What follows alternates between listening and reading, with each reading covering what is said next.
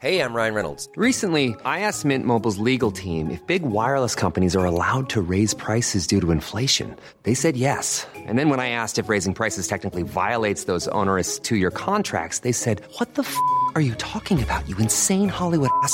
F- So to recap, we're cutting the price of Mint Unlimited from $30 a month to just $15 a month. Give it a try at mintmobile.com slash switch. $45 upfront for three months plus taxes and fees. Promo rate for new customers for limited time. Unlimited more than 40 gigabytes per month. Slows. Full terms at mintmobile.com. Even on a budget, quality is non-negotiable. That's why Quince is the place to score high-end essentials at 50 to 80% less than similar brands. Get your hands on buttery soft cashmere sweaters from just 60 bucks, Italian leather jackets, and so much more. And the best part about Quince, they exclusively partner with factories committed to safe, ethical, and responsible manufacturing. Elevate your style without the elevated price tag with Quince. Go to quince.com slash upgrade for free shipping and 365-day returns. Hi there, it's Manveen here.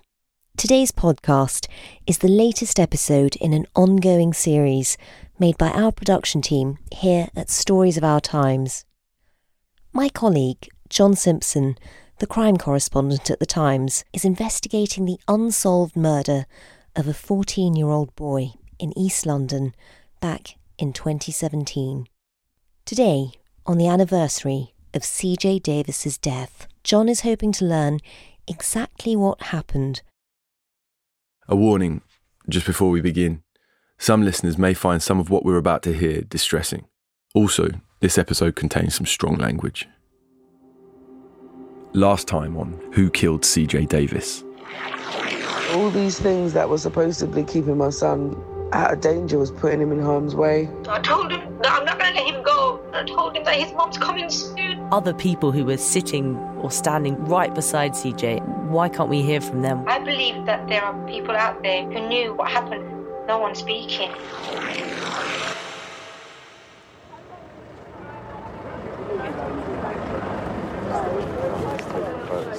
I'm standing by Barking Tube Station in East London with my producer, Poppy.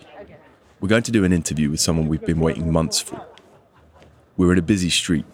There's police tape. The main road is cordoned off, rerouting traffic. I'm distracted, wondering why they've got a forensics team there, when a man in plain clothes gets out of an unmarked car and approaches us. John, are you? Oh yeah, hi. are, yeah. How you Uh, doing? Dan, are you Hi? Dan. Sorry, I was just about to call you. I'm John Simpson, the crime correspondent for The Times. This is episode 5 of Who Killed CJ Davis.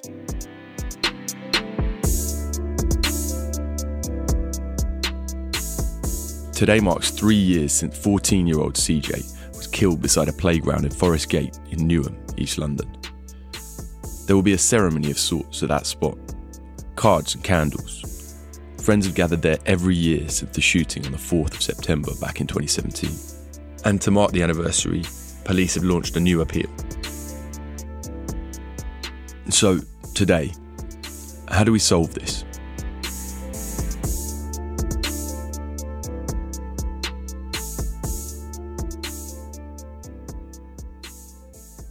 Now, back to that street corner in Barking. Poppy and I are en route to meet the detective in charge of CJ's case. We've been waiting months to speak to him. The man in plain clothes turns out to be an officer there to collect us. We're taken to the murder squad's building nearby and into an office. My name's Dave Wellams. I'm a detective chief inspector and I work on the homicide command based in East London where I've been for must be about past 16 years. So I've dealt with a good number of murders, probably 100 plus. Detective Chief Inspector Dave Wellams is the lead investigator on CJ's case. He's probably the only person who's pored over these details as much as we have. We're sitting in his office, evidence and photos pinned on the wall. Some are clearly sensitive. They've been covered with large sheets of paper to keep our prying eyes out. First and foremost, I see him as a victim, how he has got to this situation whereby he's in a playground three in the afternoon, whereby someone, for whatever reason, has pulled out a shotgun and shot him in the head. What justification can there ever be for that? I don't know what you can do as a 14 year old, really, unless you're wrapped up in that type of crime yourself. And there is nothing to suggest that CJ was in anything like that whatsoever.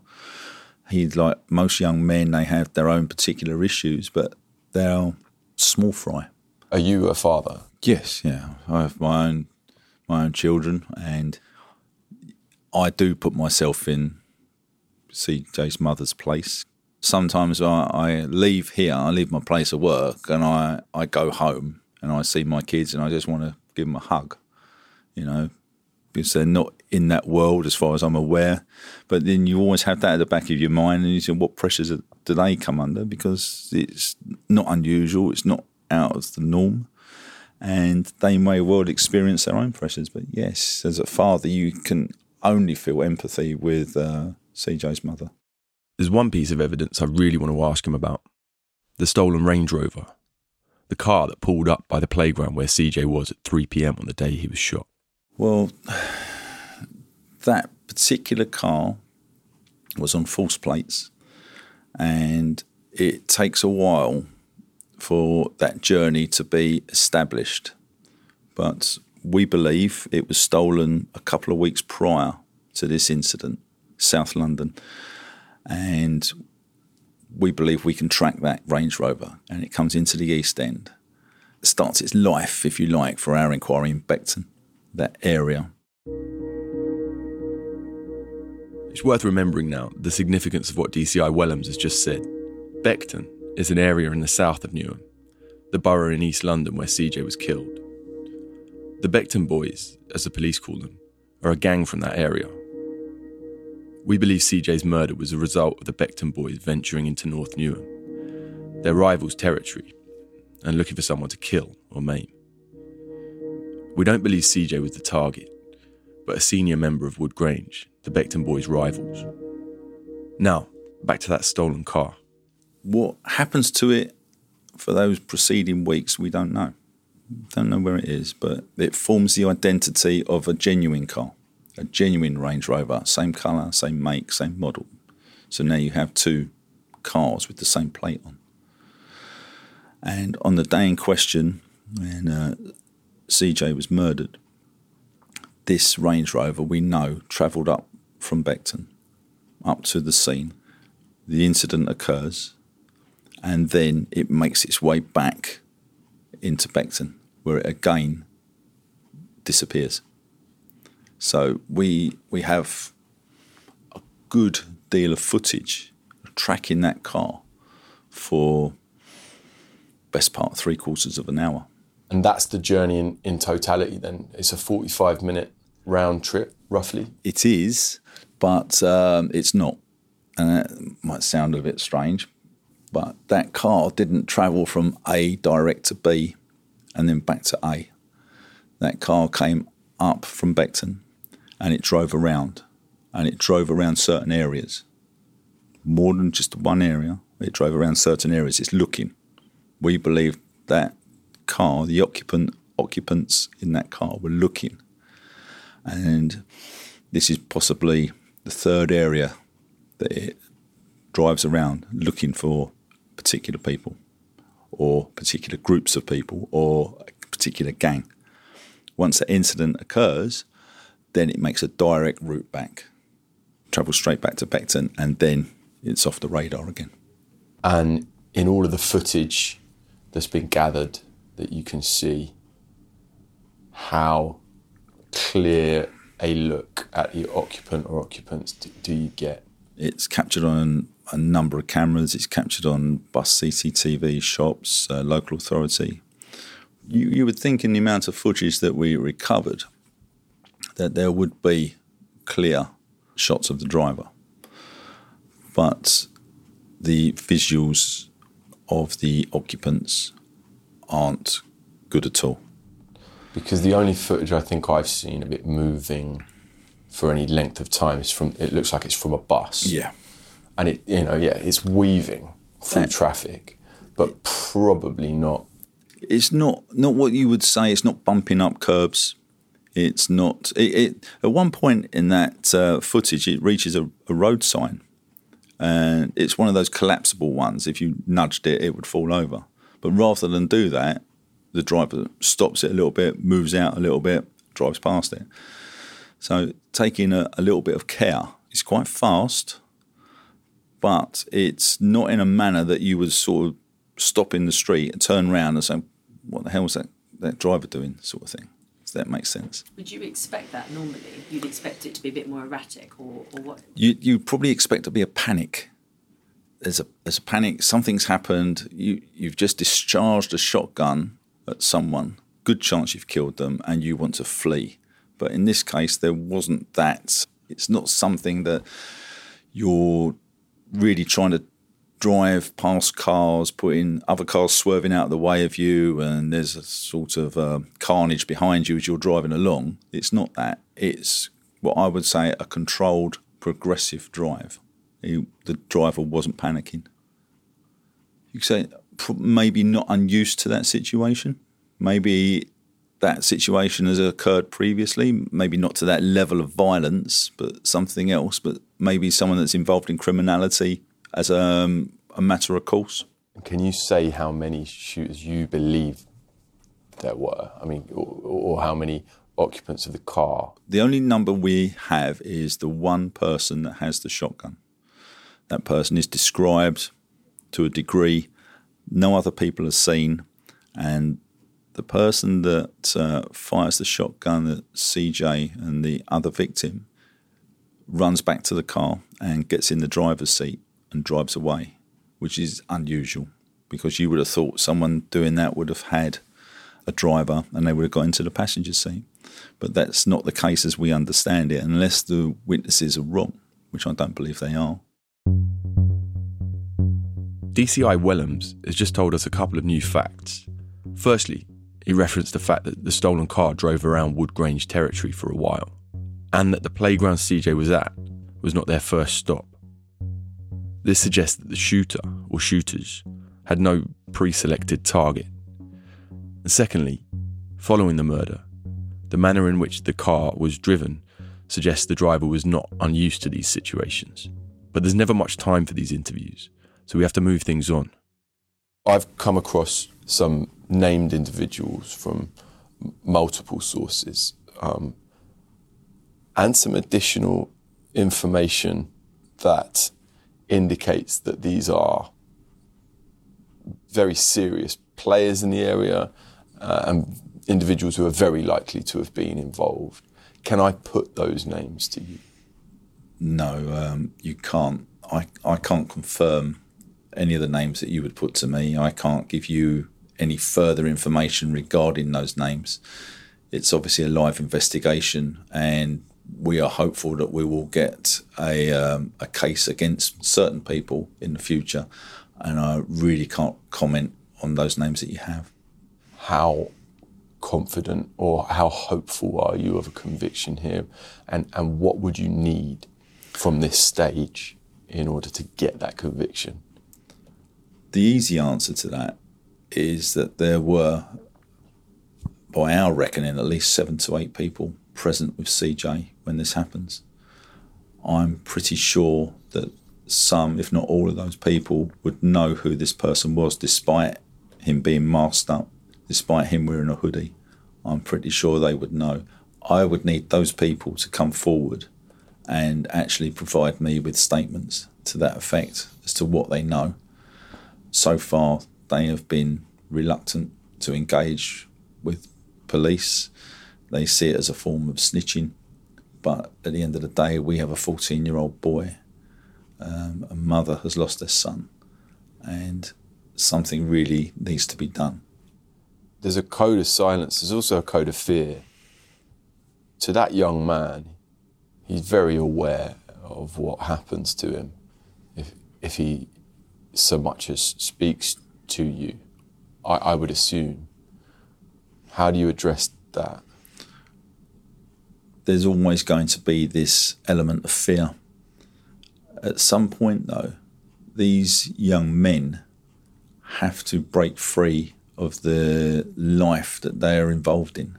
They have to break free of the gangs. It, it's it's never going to end well for them. They need to break away from that.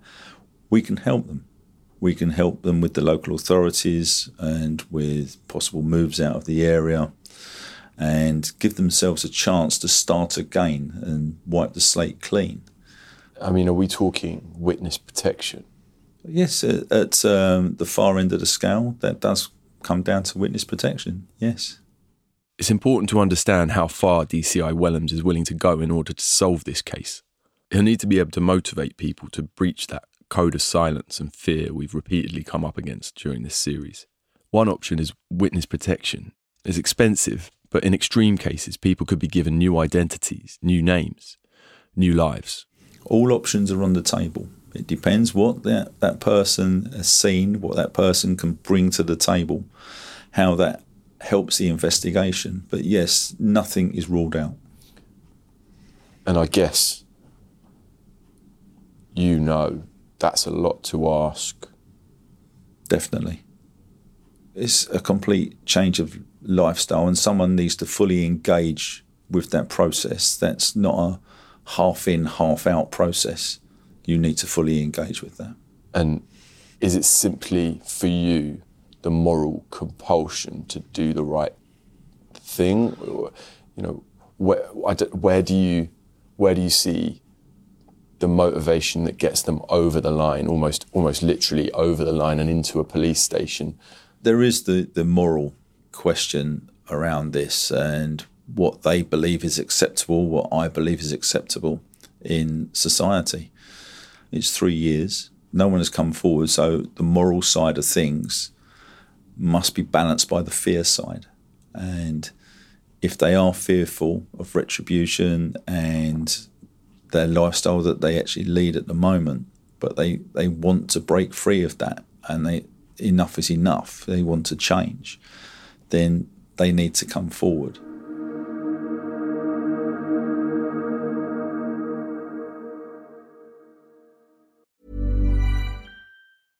Hey, I'm Ryan Reynolds. Recently, I asked Mint Mobile's legal team if big wireless companies are allowed to raise prices due to inflation. They said yes. And then when I asked if raising prices technically violates those onerous two year contracts, they said, What the f are you talking about, you insane Hollywood ass? So to recap, we're cutting the price of Mint Unlimited from $30 a month to just $15 a month. Give it a try at mintmobile.com slash switch. $45 up front for three months plus taxes and fees. Promo for new customers for limited time. Unlimited more than 40 gigabytes per month. Slows. Full terms at mintmobile.com. Hiring for your small business? If you're not looking for professionals on LinkedIn, you're looking in the wrong place. That's like looking for your car keys in a fish tank.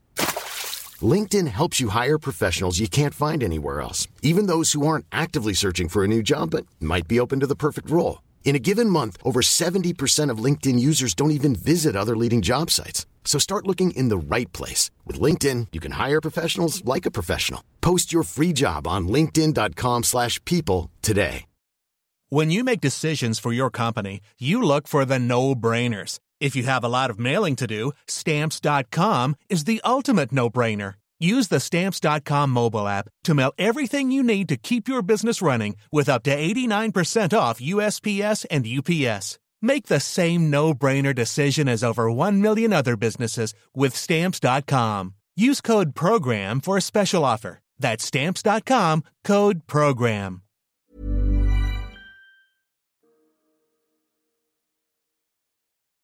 I'm a criminologist, urban youth specialist.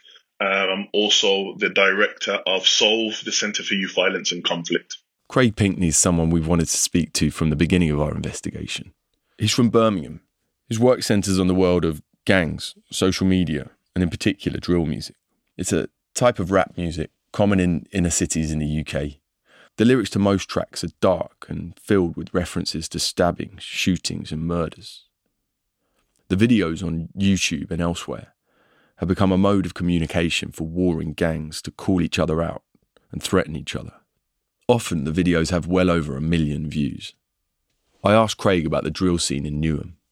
Yes, it has a reputation. You tend to find those individuals that are the most popular. The reason why the artists are so popular from Newham is because when we talk about the audience, they do a background check. This background check is a process of verifying that rappers aren't bragging about things they haven't done, usually checking that if they say they've stabbed, shot, or killed someone, they have.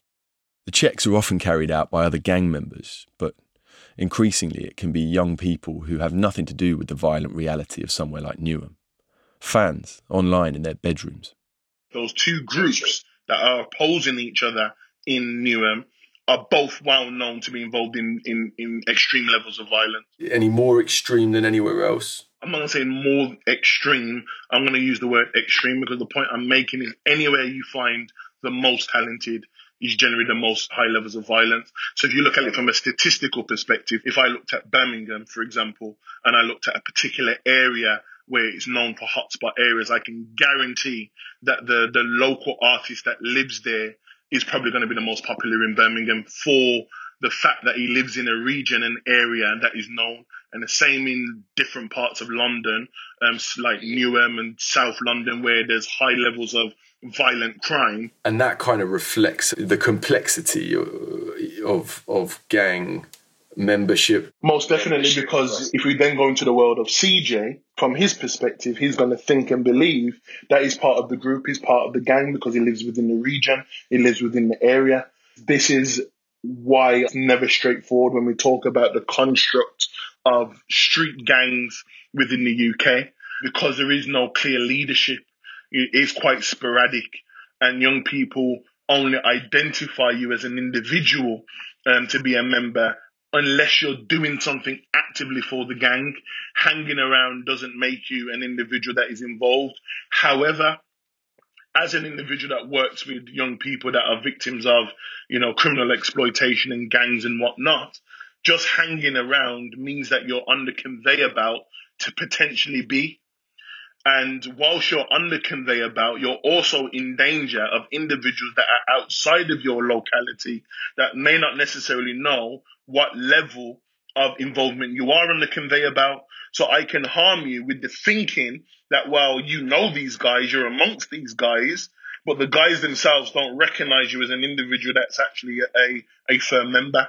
In Newham, CJ was, was bound up with, with the group from the north, Wood Grange, and had been on the peripheries of what was going on there. And then in the south, you've got Beckton, and there's you know there's one particularly prominent rapper called Young Diz. I'd like if if you wouldn't mind, I'm going to send you a link, and I'd just like to play you a verse that Diz made about CJ. It's from Smoky Things. I've heard this song before. The track Craig's listening to is called Smoky Things. It's by Young Diz, or Isaac Donkor, the leader of the Beckton Boys. He's 23 years old and currently in prison. The song was released in April 2018, about six months after CJ was shot dead. In it, Donkor mocks CJ's mother in her grief. Mom kept shedding tears. Somebody tell her, I don't give a fuck, our son ain't here. Ever since her son got dropped, the whole block ain't done shit. And I was laughing when I saw the pic of her mum just bury her kid.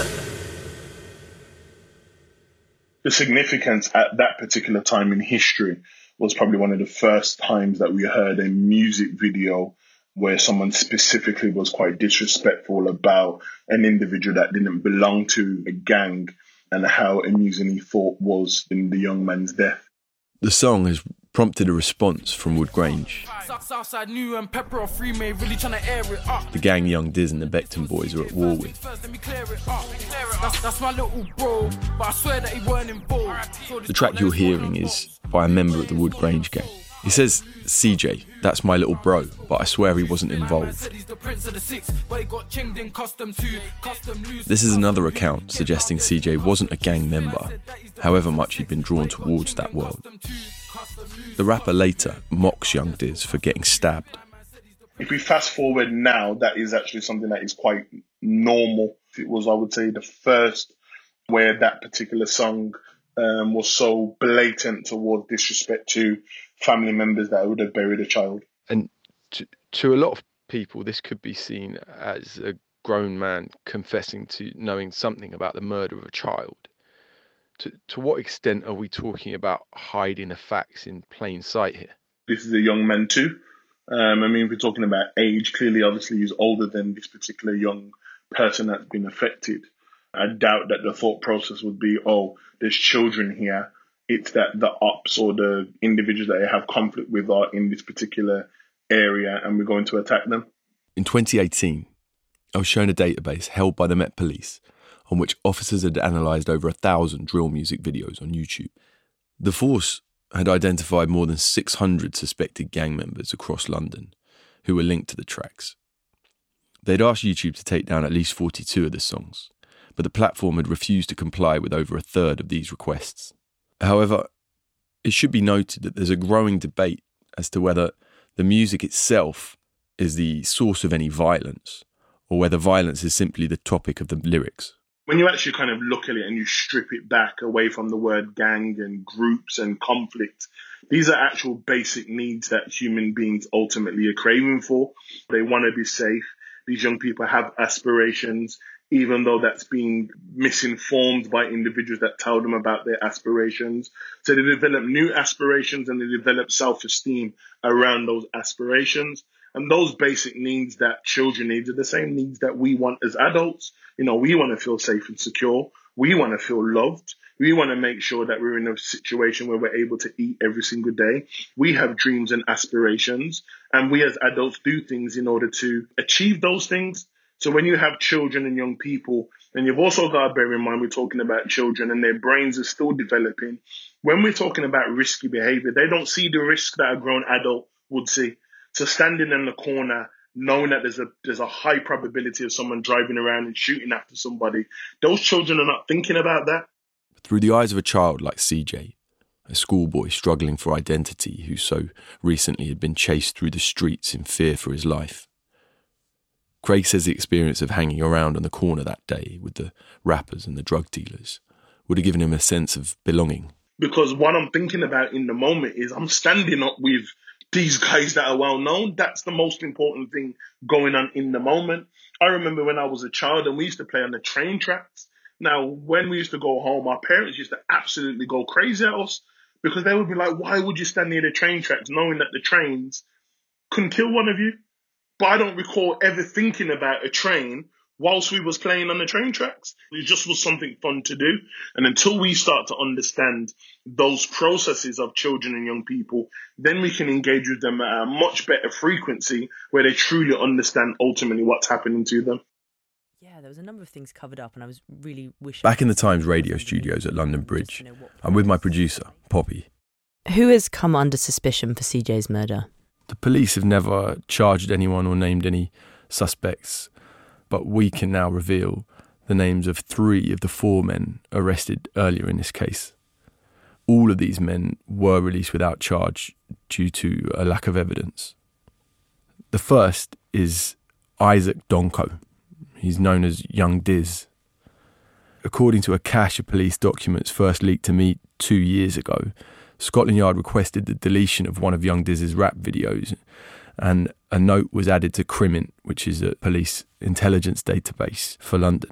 The note made it clear that at that stage, Donkor was a suspect, and the police believed that the video was relevant to the murder. The video was called Kermit.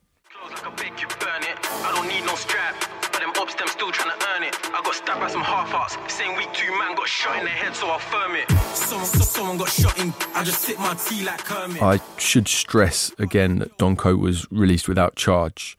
It's believed he would have been recovering from his injuries. He was stabbed and shot two weeks before CJ was murdered. So that's one man, young Diz. Who are the other two that were arrested and released without charge? The two other men arrested are twin brothers. When young Diz was stabbed and shot, he was targeted outside the home of twin brothers called Hafed and Sabir Rashid. They're known on the street as Twin H and Twin S. They're aged 24 and both currently in prison. When us man are out, listen, furthermore, yeah, f it. When we talk, if we're talking about that, yeah, car, man, these have really got 11 years for the instant retaliation. You feel me? We're talking. That's Twin S in his jail cell talking about the attack on his gang leader, Young Diz. And he mentions instant retaliation. What more do we know about him? Over the course of this investigation, multiple sources in, in the north and the south of Newham uh, have accused Twin S, Sabir Rashid, of knowing something about CJ's murder. He was jailed last year for kidnap, false imprisonment, and robbery. after he and three others stripped their victim naked, beat him, and poured a corrosive substance over his body. They were seeking recovery of a £10,000 debt. On an account he appears to use, he was confronted over CJ's murder on Instagram. In a series of private messages we've obtained, the source shared screen grabs of that exchange. They seem to show Rashid talking about the shooting and justifying the fact that someone shot a 14 year old and gave an account that, if true, could only have come from the shooter or someone who was there. He had details. He was certainly speaking as though he had more information than, than could have been public at the time. And what about his brother? He, who's he? Hafed Rashid, known as Twin H, is in prison for possession of two guns with intent to endanger life. Those weapons were a loaded pistol and a loaded shotgun. In an appeal over the conviction, Rashid claimed he was not a gang member and he said that young Diz just liked talking about guns.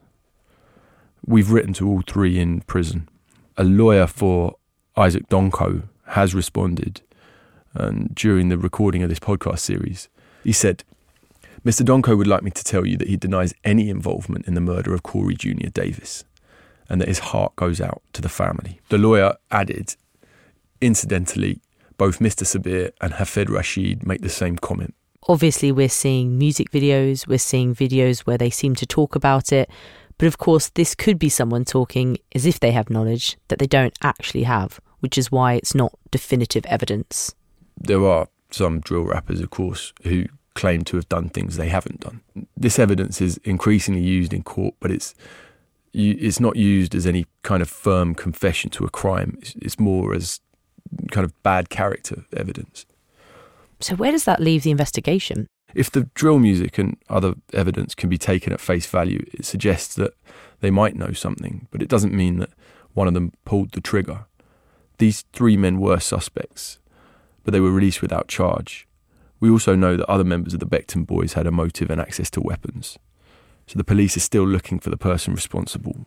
And last night, the night before this episode was recorded, a source who's been listening to the podcast and knows the Beckton boys, the gang Young Diz and the twins are members of, approached us via the number we've been using for tips. The source brought up uh, another name, a lesser known member of the group who will require further investigation. This man, he said, drove the car and fired the gun. Throughout the series, we've been trying to get inside the head of a 14 year old boy.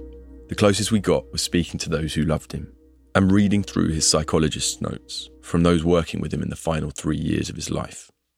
We've paraphrased some of those notes, and CJ's thoughts are voiced by an actor. I carried a knife because I can't fight.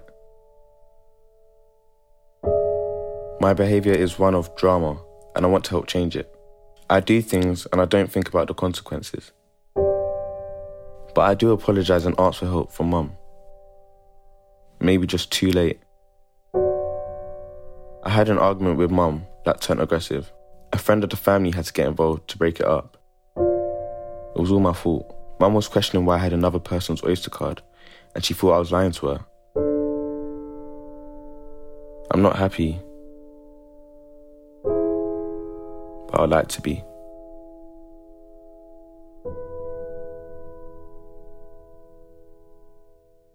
CJ's case was unique in the level of violence simply from the fact that he was shot in the head with a shotgun in broad daylight.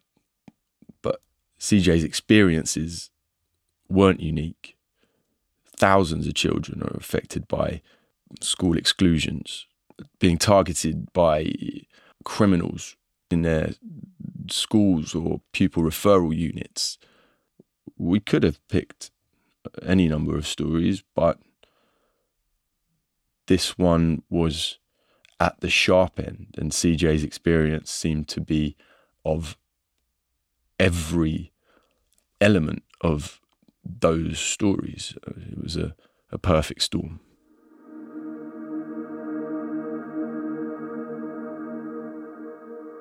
I don't know what to think because I was a Christian before.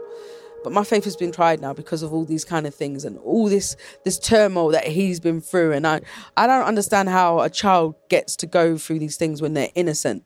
So for me, that's a big stretch. That's Keisha McLeod, CJ's mum. I'm trying to find my way back, but it's really hard. I can't even imagine. The one thing that I want to do is make sure that if there is a God, that I do get to be with him. Hence why I try to do everything to the best of my ability now. I try to live my life right. I know what's right and wrong.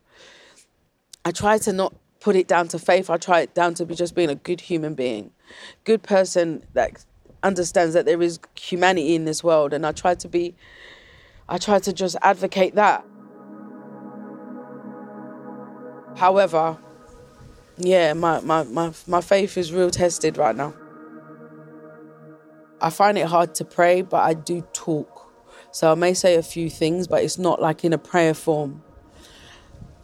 I'm still in the I don't know because I don't understand how this could affect him, a, a person that had nothing but love for everybody.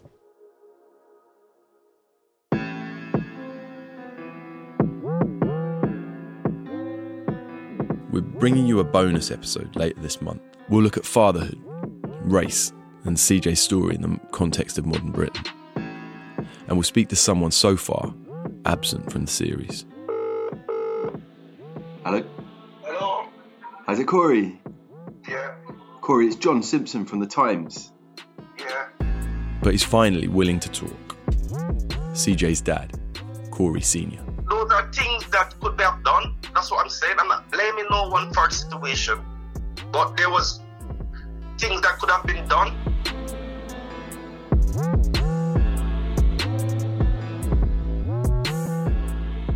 This podcast is written and hosted by me, John Simpson, the crime correspondent for The Times. This episode is produced by Poppy Damon and Will Rowe. The executive producer is Poppy Damon, with thanks for additional production support from Brenna Daldorf throughout this series. Sound design is by Carla Patella and Nicholas Rawfast. The actor was Tion Chance. Original music was composed by Cam Shuck. You can find his work at satellitestudios.co.uk. If you have any information on CJ's death, please contact us using the tips email, phone number, WhatsApp, and Instagram in the podcast description. You can also contact the police. The information is also in the podcast description, and they're offering a £20,000 reward.